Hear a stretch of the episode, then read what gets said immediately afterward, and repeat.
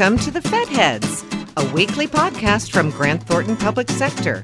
Join the Fed Heads, Robert Shea and Francis Rose, each week to talk about the arcana of government management and the people who are working hard every day to improve it. Welcome to a brand new episode and a brand new season of Fed Heads, and we're in a brand new place. Wait a minute. We're going to do this another year? It was your idea.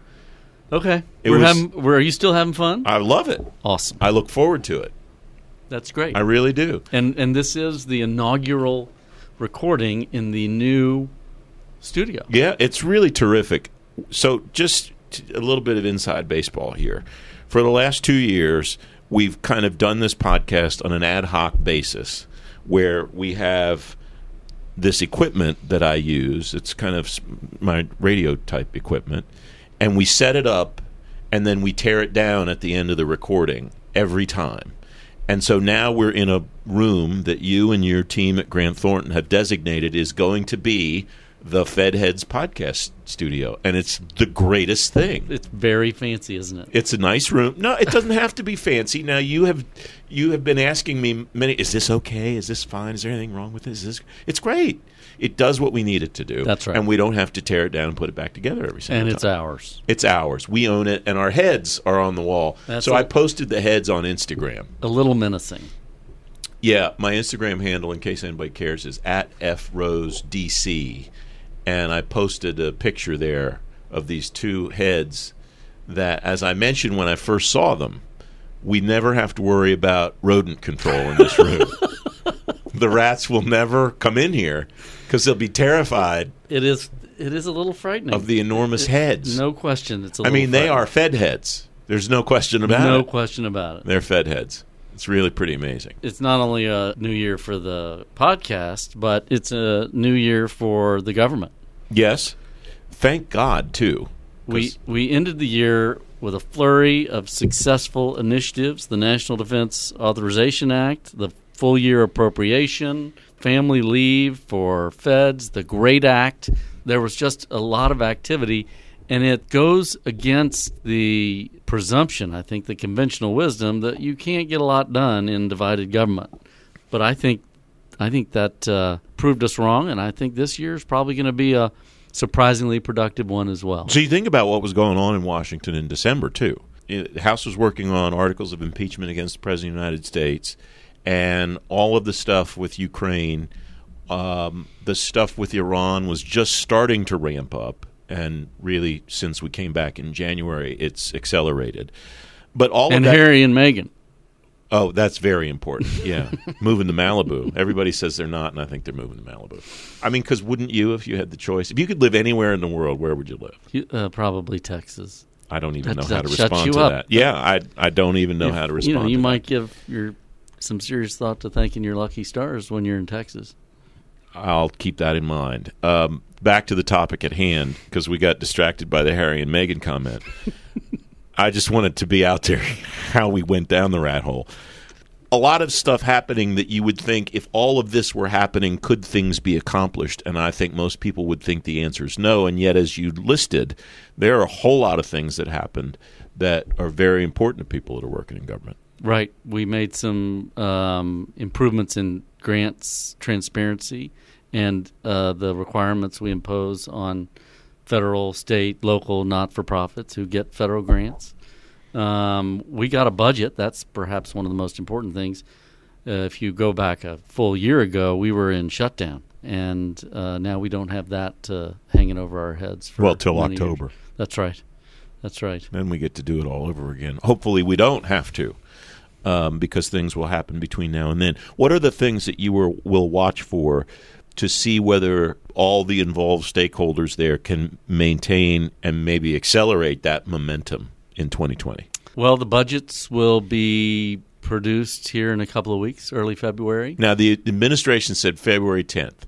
What do you think the odds are that the they're actually ready February 10th? I think if they said February 10th, they're likely to meet that date. Okay. There's a lot that needs to be done between now and then. You're the first person that said, "Yeah, I think they can hit that." The um, uh, it will be the first time in years that they've come close to meeting the statutory deadline for submitting the budget. But there's going to be a lot of rich materials, not only in individual agency budgets and the administration's budgets, but also, of course, management initiatives. What's going to be requested? What, what kind of investments are we going to see in improving the workforce, improving the procurement process, improving financial management, and the like? What do you think are the things that people should pay attention to now that they don't have to pay attention to shutdown stuff? Because I went back and listened to a couple of the podcasts from the beginning of last year, especially the ones where it was just you and I talking about what was going on in the world. That's what you did over the holidays? Well, it's a long story. And that was the theme that we were on with CR after CR after CR and shut down for 36 days or whatever it was. Dealing with all of that was the main focus of these kinds of conversations. Now we don't have to have that conversation. Hallelujah. But so is it just, well, put your nose to the grindstone and do your job, or is there more to it than that? Well, you've got impeachment. Um, so the Senate's locked down and will consider and dispose of impeachment, I think, in pretty short order. So that'll be a brief distraction. You've got a little thing called a presidential election going on. Oh, I've heard of that. Primaries will start popping up, and reactions to those will distract us. And as your kids, shout out your kids. Uh, Haley, Hannah, and Mimi. And probably, as they say, not only will they start popping up, but they'll start popping. Popping. Yeah, Is that what they say? Apparently, a term the kids use. Okay, boomer. I can't believe I was able to use that in context on the podcast. On me, of all people. Boomer to boomer. Well, okay. Yeah. I don't think I qualify technically. I don't either. I don't know what it means, but I've, it's been used against me in effective manners. Really? Yeah. Yeah. Mimi said, "Okay, boomer." And you just I sent her a just text. ate it. I, I sent Mimi an article about, you know, kids needing to get outside and exercise. Uh-huh. And this generation really just being lethargic and Yeah. on their on their devices. Were you shaking your fist at your She phone as you sent it to yeah, her? She texted me, "Okay, boomer." Wow. Yeah. Right. That's not very respectful. No, it's not respectful Make at her all. make her call me commissioner from now on. Well, good luck with that. I think you'll only have slightly more success with your kids than you do with me. I mean, you can talk the guests into doing it, but I, I Anyway, so what are you looking forward to? Well- what, are, what are you hearing? What are you hearing that's going to go on in in our arena? I think the most important thing is to see how well the administration is able to stick with the priorities that it's laid in place, given the fact that a lot of the career folks are kind of in the mode of, well, it's an election year and these folks might not be back, so maybe I can slow roll this stuff. Not intentionally, Yep. but just like, well, maybe we don't have to work at this as hard because it's not going to be a priority in six months or a year or whatever.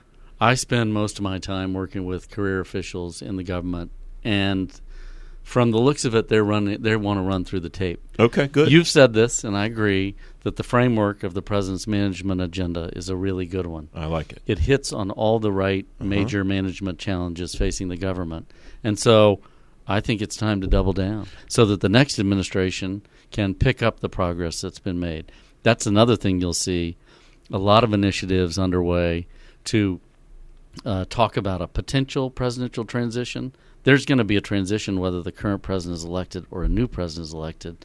So, trying to ensure continuity that uh, sound initiatives focused on real improvement continue from this administration to the next one, whoever the president is. And I want to be clear. I say that it's good not because I know anything about government and whether that I have any qualifications about judging whether something's good or not. I say that it's good because so many people from all political persuasions have said to me, "This is a good document," and then gone on to lay out the reasons why, and those reasons why, whether they came from Republican administrations or Democratic administrations, or whether they were uh, civil service employees who didn't have a political affiliation or designation when they were in government, all lay out the same like six or eight reasons why the president's management agenda as it exists today is really good. So I, I just want to make sure people understand. I'm not saying it because I know anything.